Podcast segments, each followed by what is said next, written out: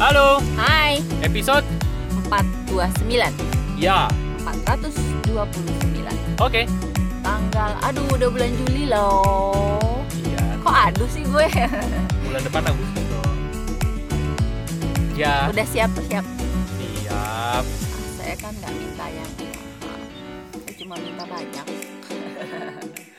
Jadinya mahal juga. Iya. Enggak, enggak Oke. Juli Sudah bulan 7 teman-teman Iya. Gila ya 2020 nih Banyak kejutan Berapa lapis? Ratusan Kejutannya banyak. Oke, teman-teman, em, gue mau apa ya nanya-nanya Rusi soal human design. Mungkin kalau Hmm. teman-teman ngikutin podcast kita akhir-akhir ini, kok kayaknya banyak banget topik tentang human design gitu ya. Ya. Sebetulnya ya teman-teman, kalau teman-teman eh, pendengar podcast kami yang lama ya, Dari lama, dari, dari awal dari Oh. lama itu kita selalu menceritakan bahwa orang itu perlu punya true color-nya gitu. Ya, Dulu kan ada ya true color kita cerita itu ya. Warna kamu apa sih sebetulnya gitu. hmm. Udah lama ternyata kami punya panggilan untuk itu gitu. Tapi ternyata kita eh, belum apa ya? eh, panggilannya udah ada, tapi pelaksanaannya itu masih blur banget gitu. nggak tahu gimana kita bisa membawakan itu ke orang lain Menceritakannya gimana? kita Memetakannya buat orang bisa, lain ya gitu ya. supaya orang lain menemukan warnanya gimana selama ini ya kita cuma gali dari kita suka ngobrol kan tentang minat Bakat. bakat Mm-mm. terus eh, apa sih skill atau kegiatan yang kita seneng banget lakuin tanpa Iya. ngerasa capek itu kan juga pertanyaan-pertanyaan stimulus gitu ya Bener, betul betul. Itu udah mungkin kita udah lama kita dengung-dengungkan gitu ya. Nah sampai akhirnya Rusi ketemu Human Design dan terus terang gue sih jadi ngerasa ya apa yang Rusi sampaikan tuh buat hidup gue tuh jadi lebih hidup gitu. Gue jadi tak apa ya, gue jadi lebih eh amazing gitu sama diri apa sama hidup gue sendiri gitu. Oh Hmm. gini ya panggilan gue ya. Emang iya sih dulu itu gue kayaknya ngelihat gue memang arahnya ke sana gitu tapi masih kabut-kabut gitu gimana gitu. bukan gabut ya Nah, gue mau nanya satu hal gini. Yang pertama, sebetulnya apa sih tujuannya kita tahu human design kita? Walaupun gue tahu jawabannya. silakan Nggak, jawab sendiri Saya mau tahu dari kamu gitu. Human design. Ini juga yang gue tanyain ke orang yang gue anggap mentor lah ya.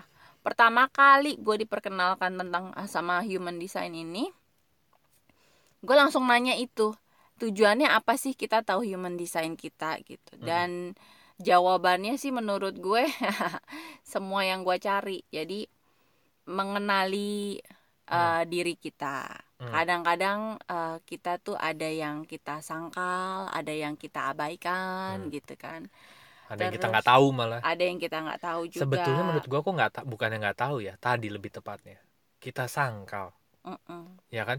Sering kali gitu. Iya. sudah pernah ada clue-clue datang gitu ya tapi kita abaikan, Abaikan, atau kita betul. sangkal Oke. ya. terus uh, otomatis kalau kita mengenali diri kita jadi tahu kekuatan kita apa Oke.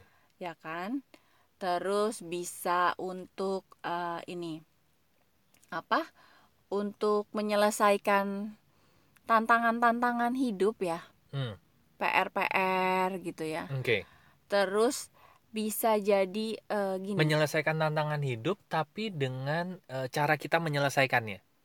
Iya gitu ya? betul karena Iya, kan setiap orang tantangannya beda-beda Iya. pasti ada alasannya kenapa si A dapat tantangannya ini Iya, kenapa iya, B iya. dapat tantangannya itu itu pasti berhubung dengan eh, berhubungan dengan cetakan kita karena ada sesuatu yang perlu kita selesaikan dari tantangan-tantangan itu gitu Oke. makanya tiap orang beda-beda tantangannya Oke.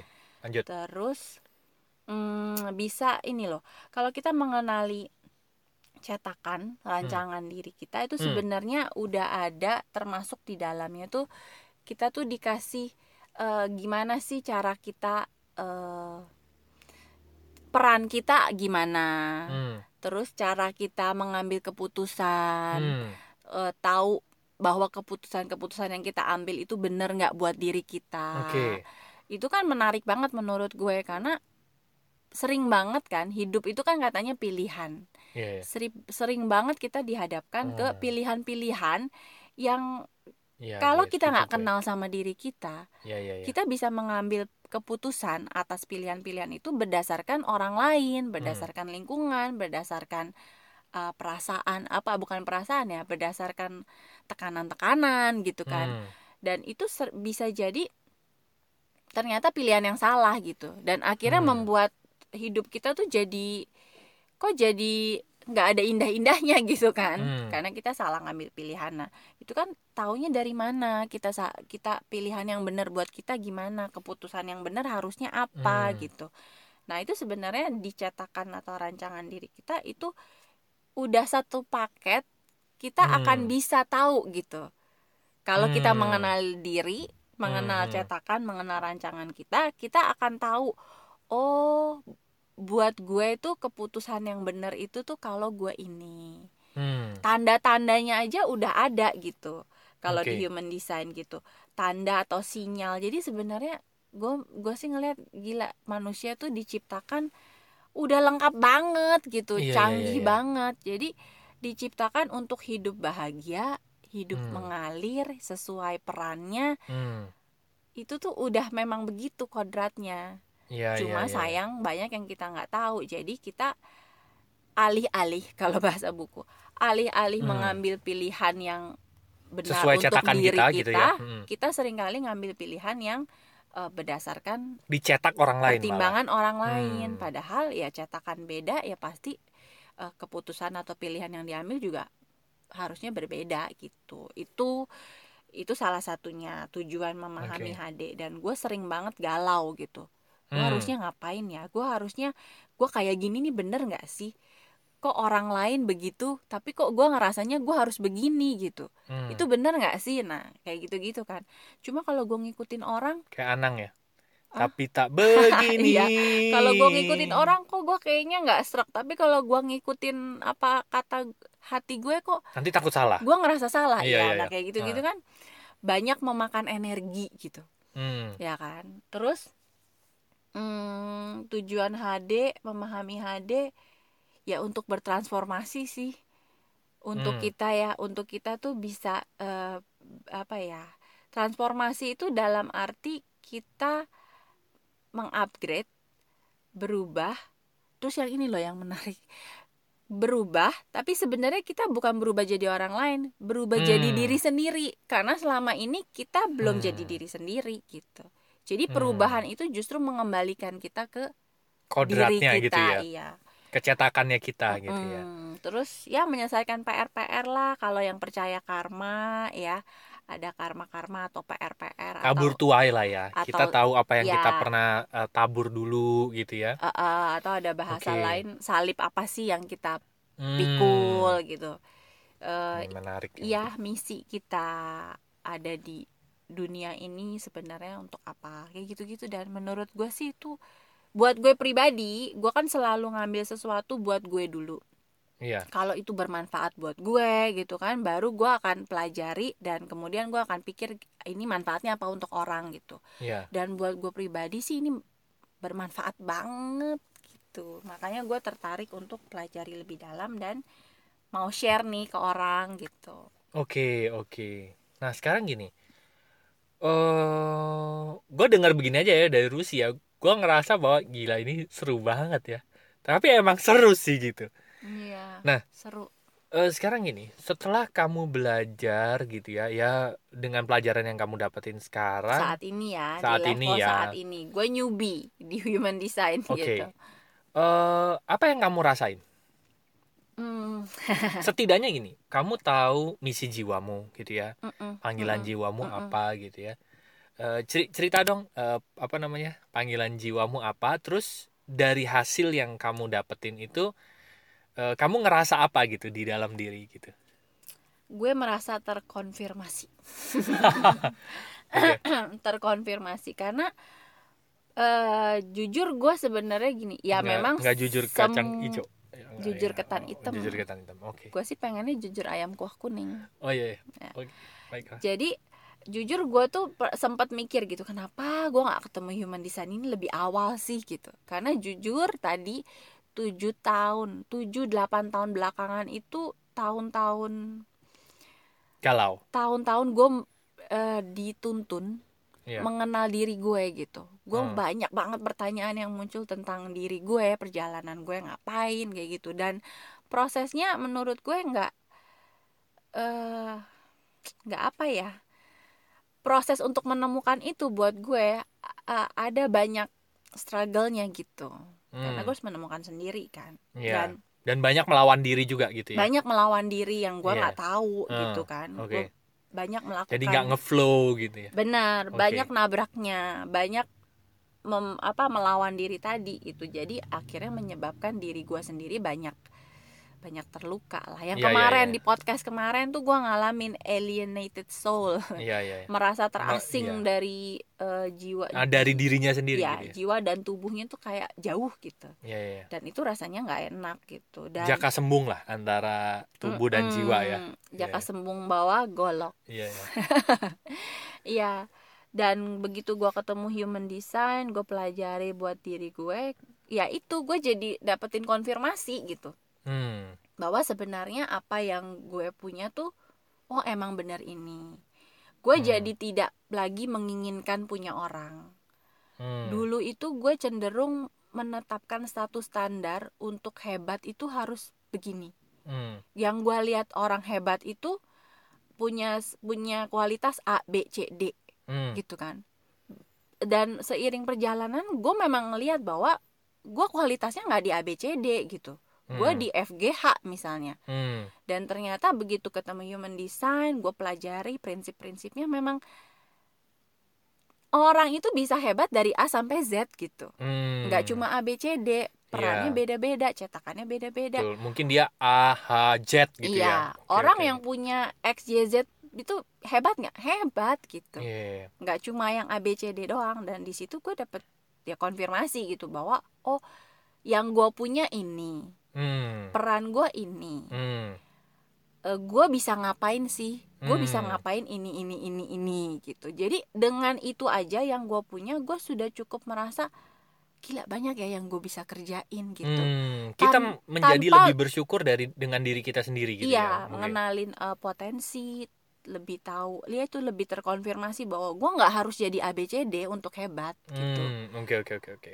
Iya kan Lanjut, iya. gitu. Jadi lebih mengenal diri dan lebih tahu bahwa eh, tempat gue ini peran gue ini dan gue nggak berusaha lagi pakai topengnya orang lain gitu untuk diri gue gitu dan Oke. itu sangat melegakan buat gue karena kan Hmm. yang namanya kita pakai topeng Hmm. itu Atau ya pakai standar orang pakai lain standar ya kan. orang Capek ya. ya capek karena pasti eh, cetakan atau rancangan diri kita yang sebenarnya itu yang yang lebih aslinya gitu itu yang pengen keluar gitu kan Oke. Nah, sekarang cerita dong eh, misi jiwamu apa dari hasil yang kamu hitung-hitung itu gitu ya. Panggilan hitung-hitung jiwamu nih. apa? Terus dengan hasil itu apa yang kamu rasain?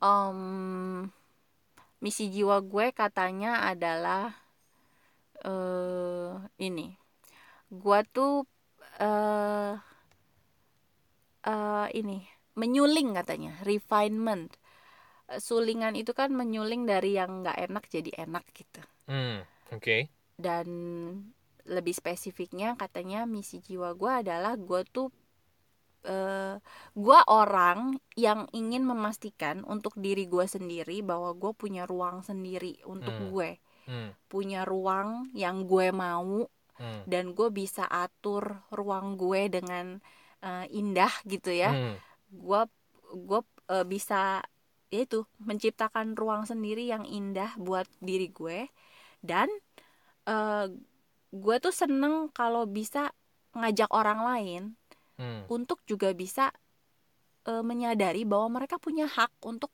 punya Hmm. ruang ruang mereka sendiri juga gitu Oh, berarti kamu cocok di MLM. Suka ngajak-ngajak orang. nggak gitu Nggak, nggak, juga Ya, ya, ya, ya. lanjut lanjut lanjut lanjut. Oke. Iya, jadi gue Ngajak seneng orang. hmm. gue gue seneng eh, ngajak orang dorong orang eh, apa cerita sama orang gitu ya ya bahwa Hmm. setiap orang itu berhak punya ruang mereka sendiri di mana mereka jadi diri sendiri Hmm. dan mereka dengan ruang mereka jadi diri sendiri bukan cuma punya doang tapi mereka bisa menciptakan ruang yang indah gitu buat Hmm. hidup mereka Hmm. ruang yang indah lengkap terserah mereka mau ngaturnya gimana gitu jadi Hmm. ibaratnya gue tuh eh, seneng kalau gue punya rumah sendiri ini kalau dianalogikan dengan Hmm. fisik gitu ya Hmm. dan menurut gue semua orang memang berhak punya rumah sendiri gitu dan Hmm. bukan cuma rumah tapi rumah yang mereka bisa tata mereka Iya. bisa bisa desain mereka bisa model apa pun sesuai mereka dan itu jadi tempat yang nyaman buat mereka dan itu misi jiwa gue gitu. Oke, nah dengan tahu itu apa perasaanmu? sekali lagi terkonfirmasi atas apa yang kenapa gue nyari ini kenapa gue dulu mikirnya ini. Dari zaman dulu kan gue gue belajar tentang bahagia misalnya. Itu kan buat diri gue sendiri dulu karena gue merasa gue berhak bahagia. Gue perlu bahagia gitu. Dan itu gue gue cari cari cari cari gue ketemu dan kemudian gue share gitu Hmm. kenapa gue share karena gue merasa setiap orang berhak untuk bahagia Hmm. berhak untuk bisa jadi diri yang lebih bahagia daripada saat ini gitu Hmm. itu dan mm, rata-rata apa yang gua kerjakan tuh selalu itu sih Hmm. memastikan diri sendiri penuh kemudian gue juga merasa ih orang lain tuh juga berhak loh gitu orang lain Hmm. juga pasti akan eh, maksudnya ini loh yang orang-orang butuhkan gitu Hmm. Ya ya ya ya. karena ya. gua ngerasa itu Oke. enak buat gue jadi gue dan gue pikir semua orang pengen bahagia kan semua orang Hmm. pengen ini kan semua orang Hmm. pengen itu dan pengen punya rumah mewah sendiri gitu tadi iya ya. dan gue pengen bantu nah cuma selama ini gue nggak tahu bantunya harus lewat apa Hmm. makanya gue selama ini masih nyari-nyari lewat hipnoterapi kah lewat apa lewat apa dan kebetulan human design ini bukan cuma buat gue baca diri tapi ternyata buat gue pribadi sih ini bisa jadi jalan buat gue yang Oke. tadi sesuai misi jiwa gue bantu orang menciptakan ruang mereka sendiri yang indah lengkap dan mereka bisa hidup penuh lah di dalamnya gitu Hmm, seru ya. Oke, nah sekarang ini pertanyaan yang eh, terbolak-balik ya. Kom- Hmm, Harusnya ini pertanyaan di pertama kali gue tanyain. karena kita tidak pakai skrip Iya, sebetulnya ini ilmu apa sih gitu? Human design ilmu ini. apa ilmu ilmu ini scientific semalam gue baru ikut kelasnya scientific banget dan nggak tahu ya gue sih ngerasa belum bisa menjelaskan secara detail tapi intinya segala sesuatu di dunia ini di Hmm. bumi ini kan energi kan Ya, everything is energy. Energi. Gitu kan. betul Nikola dan Tesla. Iya. ya dan kita tuh terhubung antara wah eh, antara eh apa ya Ya, ribuan semua elemen semesta, ya. di bumi ini tuh ada terhubung gitu Nggak cuma kan. di bumi mungkin ya, ya, di seluruh semesta inilah. di semesta ini gitu Oke. dan human design ini sebenarnya gabungan dari beberapa eh, ilmu ya ada astrologi ada I Ching ada sistem cakra juga. Dan kalau yang buat mikirnya astrologi itu kan ramalan. Enggak gitu. Bukan begitu gitu. Astrologi ada ada yang lebih saintifik daripada sekedar ramalan. Kamu akan mendapatkan ini. Enggak enggak begitu gitu. Hmm. astrologi itu sangat saintifik karena sebenarnya ya tadi semua di dunia ini energi semuanya terhubung ada alasan kenapa kita lahir lahir di tanggal segitu di waktu itu dan di waktu itu posisi berbagai elemen di semesta ini itu menentukan gitu menentukan cetakan diri kita gitu. Hmm. dan eh, makanya bisa bisa rumit banget bahkan sampai setingkat DNA gitu kan eh, complicatednya dan nggak ada yang sama gitu. Hasil Hmm. human design ini nggak akan ada yang sama gitu. Karena kombinasi berbagai posisi berbagai elemen itu kan bisa beda setiap menit setiap eh, itunya bisa beda gitu kan. Hmm. jadi makanya rancangan orang tuh nggak ada yang persis sama gitu. Anak kembar aja pasti beda menit Hmm. itu aja udah ada yang beda gitu Nah, berarti kalau orang yang benar-benar dilahirin di menit yang sama, jam yang sama bisa sama dong. Iya dong. Kalau di belahan bumi yang lain, bisa sih ya kan? harusnya bisa tapi Ya. eh di persis di detik Kalau yang persis sama di detik gitu yang ya. sama gitu ya atau Ya. millisecond yang sama ya susah ya. ya ya ya ya Ya kan? Betul betul betul. Oke. Nah, sekarang menurutmu seberapa bermanfaatnya ini untuk orang awam? Saya nggak cerita tentang kita ya yang udah atau kamu yang mencari lama gitu ya. Untuk yang orang awam bener-bener awam. Anggaplah orang tua yang mau anaknya diliatin human design-nya gitu. Eh, menurutmu ini seberapa ma- bermanfaatnya untuk mereka dan seberapa efektifnya buat mereka? hmm oke seberapa efektif Kan kalau kamu udah pasti tadi terkonfirmasi kan. Ya, Ya kan? Karena memang betul. sudah pencarian lama. ya betul Nah, sedangkan kalau orang yang memang belum mungkin karena jarang loh orang yang mencari eh, dirinya gitu ya. Ya. Jarang tuh yang kayak gitu. Nah, ini untuk orang yang benar-benar awam deh gitu. Seberapa efektifnya dan seberapa bermanfaatnya untuk mereka? seberapa efektif dan seberapa manfaat menurut gue gini seberapa efektif itu balik ke kesadaran Hmm. makanya sebenarnya eh, human design ini eh, bisa membuka kesadaran orang Hmm. ya tapi setelah itu setelah terbuka dia sendiri yang perlu mengeksplor kesadarannya untuk menyadari hal-hal yang diterangkan oleh human design ini Oke. karena di human design ini bukan cuma akan menerangkan bagian yang disadari tapi juga akan menerangkan bagian yang selama ini mungkin tidak disadari Hmm. Nah, sebenarnya kalau dibilang efektif, kalau selama orangnya uh, mengeksplor gitu ya, belajar juga meningkatkan kesadaran akan sangat efektif gitu. Hmm. Karena dari waktu ke waktu dia akan makin kebuka gitu. Eh, terus kalau dia sadar ya, dia akan aware sama oh, gue tuh ngambil keputusan harus begini. Nah, pada saat dia dihadapkan sama keputusan, dia aware nggak untuk make yang udah dikasih tahu di Hmm. rancangannya tadi? Hmm. Itu kan berhubungan dengan kesadaran dia kan. Hmm. Semakin lama semakin dia aware, semakin dia meningkatkan kesadarannya dan uh, dia make sesuai rancangannya akan sangat efektif gitu. Hidupnya akan lebih ya tadi lebih lebih terkonfirmasi, lebih secure sama dirinya, lebih mengalir, keputusan-keputusan pilihan-pilihannya akan uh, sesuai untuk dirinya. Uh, kayak gitu sih kalau Hmm. menurut gue. Iya, Jadi iya. eh aplikasinya bisa banyak banget. Kalau untuk orang awam biasanya mereka mulai dengan nanya yang sementara ini paling banyak datang ke gue sih nanya gue cocoknya kerja apa sih? Hmm. Gue cocoknya di bidang apa sih? Nah, biasanya orang-orang yang datang nanya begini itu sebenarnya sudah merasa bahwa dia nggak cocok di pekerjaan yang sekarang Hmm. karena ngerasa nggak cocok makanya dia nanya saya ini cocoknya apa karena ternyata banyak banget orang yang melakukan eh, pekerjaan melakukan profesi yang sebenarnya jauh di lubuk hati mereka yang dalam mereka tahu tempat mereka bukan itu Hmm. itu untuk pekerjaan untuk mengenali sebenarnya gue ini ngapain gitu melakukan apa sih yang bisa bikin gue tuh nyala gitu jadi Oke. banyak orang bertahun-tahun menjalani hidupnya tuh redup nyalanya gitu karena nggak Hmm. pas gitu Nah, definisi redup ini bukan bukan dari duitnya ya, teman-teman. bukan, ya, bukan.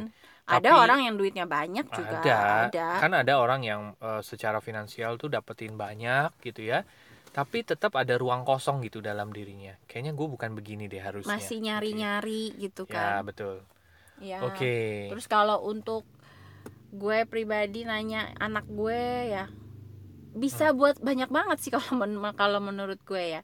Kalau yang awam ya tadi buat itu. Terus kalau buat yang udah punya anak, gue lebih aware untuk gue harus treat anak gue kayak apa. Gue memahami hubungan ya hubungan gue sama pasangan itu juga pasti ngefek banget karena gue jadi tahu gue begini ini begini gue begitu dia begitu itu ya begitu gitu Mm-mm. terus bisa jadi saling melengkapinya di mana kalau kalau ke anak ya kadang-kadang kita kemarin gue dapet ilustrasi bagus ya di, Hmm. di di kelas ini Eh, coachnya itu bilang bahwa hmm, kita tuh eh, seperti bonsai gitu Mm. pohon bonsai dari dulu itu kita banyak terbonsai oleh lingkungan Mm. oleh eh, bokap nyokap lingkungan apa yang nggak sesuai sama nilai-nilai lingkungan apa ya eh, maksudnya apa yang nggak sesuai sama maunya mereka itu mereka bentuk gitu Mm-mm.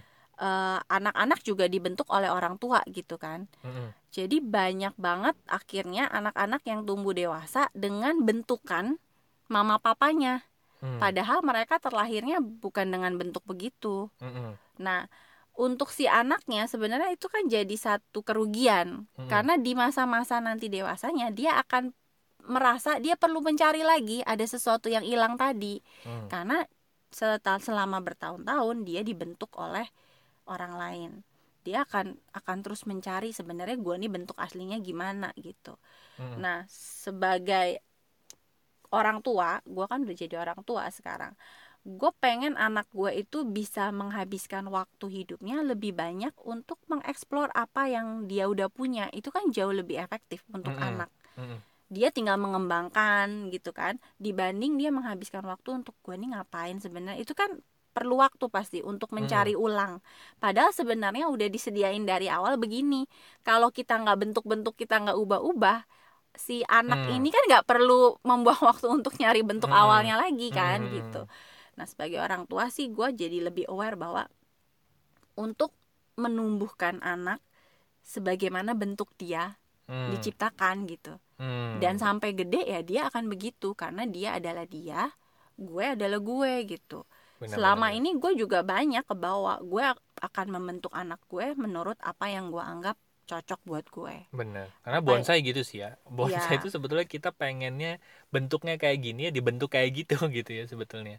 Tapi Iya. sebenarnya asli bonsai kan nggak begitu ya kan? Iya. oke lanjut lanjut. Dan menariknya dari potongan-potongan yang tadi dibuang ya dari si bonsai itu kan dipotong-potong-potong ada bagian yang dibuang kan? Iya. Bagian yang dibuang ini kan sebenarnya adalah bagian asli yang sebenarnya ada kan di si pohon ini. Iya betul Nah, tapi karena udah dibuang, dia jadi merasa bagian-bagian itu bukan bagian dirinya, padahal tetap itu bagian dari dirinya. Ngerti nggak? iya Jadi someday dia akan berusaha nyari apa ya yang hilang. Nah, itu kan menurut Iya, iya, dari iya. pengalaman gue itu takes time dan betul betul takes benar. a lot of energy. bener bener gitu. Jadi sayang gitu. iya Dan mungkin kita yang udah terlanjur dewasa juga mungkin mengalami gitu. Ada potongan-potongan bagian-bagian yang kita nggak tahu apa, tapi kita ngerasa eh, kok kayaknya itu ada di kita, tapi kok kayaknya itu bukan diri kita, atau sebaliknya gitu. Nggak ada di kita, tapi kok kayaknya eh gitu ya. Jadi kebolak-balik gitu. Karena ya itu udah kecampur-campur mana yang bentukan kita asli, mana yang bentukan orang. Hmm. Bener gitu bener sih. Jadi betul. human design ini membantu kita mengenali potongan-potongan mana yang itu memang diri kita. ya yang mungkin secara tidak sengaja terbuang gitu ya. Eh, Ya, ya, makanya- atau terpotong sama lingkungan kita. Iya iya. Benar, makanya kalau awal-awal eh, dibacain human design-nya, mungkin ada sebagian orang yang akan berpikir untuk karakter atau bagian-bagian tertentu dia akan Ah, masa sih gue begitu? iya Enggak gitu.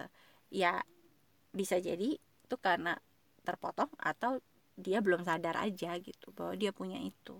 Iya iya iya ya, betul. Tapi kalau orang yang ya tadi ya kayak tadi yang gue cerita sama Rusid gitu ya. Kalau orang yang memang udah nyari lama dirinya bahwa tadi perasaannya adalah terkonfirmasi gitu. Ya emang gue begitu ternyata ya Iya. gitu. terkonfirmasi Oke. dan Menarik. Em, apa tadi gue mau ngomong apa ya lupa yaudah lanjut Oke dan eh, eh, pertanyaan terakhir jawab singkat aja Mm-mm. gitu ya. Hmm, dari skala 1 sampai 10. Kamu skala berapa eh, terpuaskan sama human design ini? 9 kayaknya. Eh, kenapa Untuk saat 10? ini ya. Iya.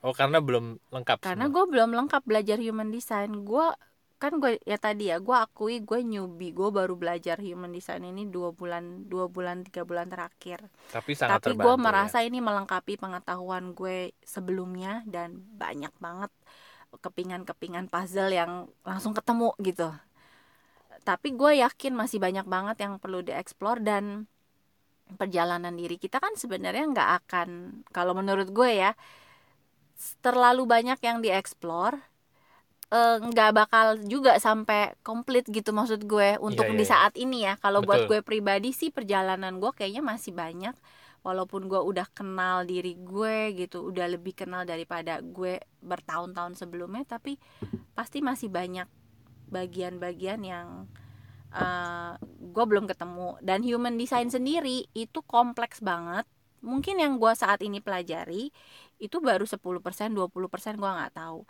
tapi gue ngerasa dengan 10% 20% ini aja masih banyak orang yang mungkin masih di level 5% masih butuh dong yang 10% gitu Iya, iya, iya. kalau yang 5% langsung dapat yang 90% mungkin malah nggak masuk gitu Iya, iya, iya. jadi mungkin gue sih ngerasa eh, step by step ya saat ini sih You kid on the block gitu.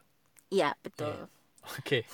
Terus terus. ya Nah, saat ini sih gue merasa eh, sudah banyak sudah cukup untuk gue tapi gue tahu masih banyak yang akan bisa dieksplor gitu Iya. Oke, oke. Gue dari tadi mikir New Kid on the Block itu singkatannya apa sih?